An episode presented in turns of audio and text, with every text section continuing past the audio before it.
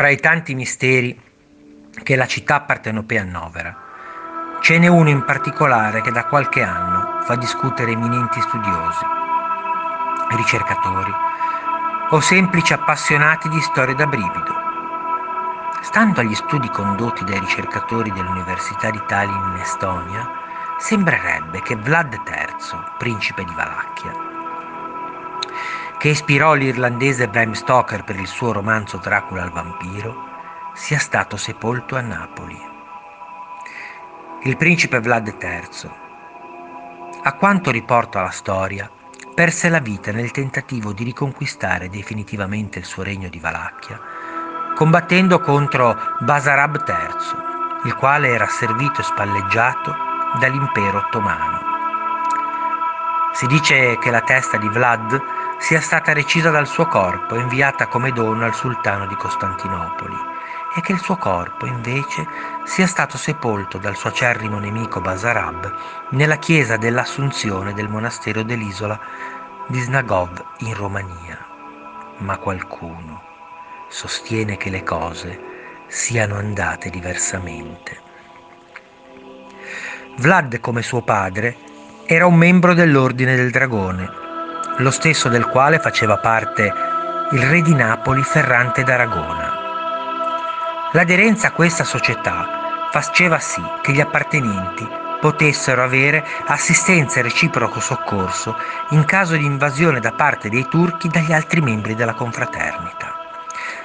La nobiltà, che fuggiva dunque dai paesi balcanici, poteva trovare sicuro rifugio presso la corte napoletana.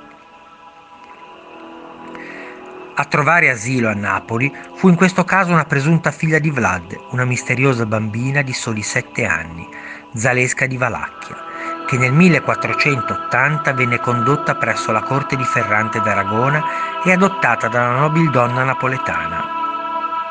Fu chiamata Maria Balsa e una volta adulta andò in sposa a Giacomo Ferrillo, figlio di Matteo, nipote del re di Napoli Ferrante d'Aragona, signore di Acerenza. L'ipotesi suggerita dagli studiosi è quella che Vlad non sia morto in battaglia contro i turchi, ma sia solo stato fatto prigioniero. In seguito sua figlia, Maria Balsa Ferillo, lo riscatta dalla prigionia, pagando un'ingente somma di denaro e conducendolo poi con sé a Napoli.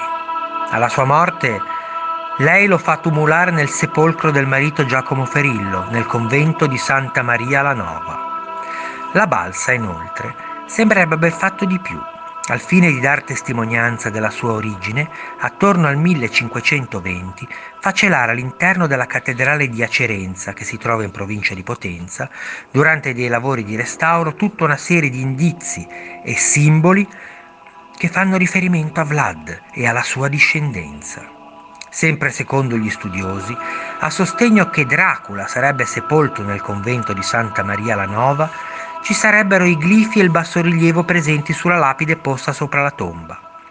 Un drago corazzato, che richiama sia il blasone simbolo di Vlad, nonché l'ordine del drago, al quale lui era affiliato, e due sfingi egizie, mai viste prima su una tomba europea, Esse starebbero a indicare la città di Tebe, con un chiaro riferimento a Dracula Tepes, l'impalatore.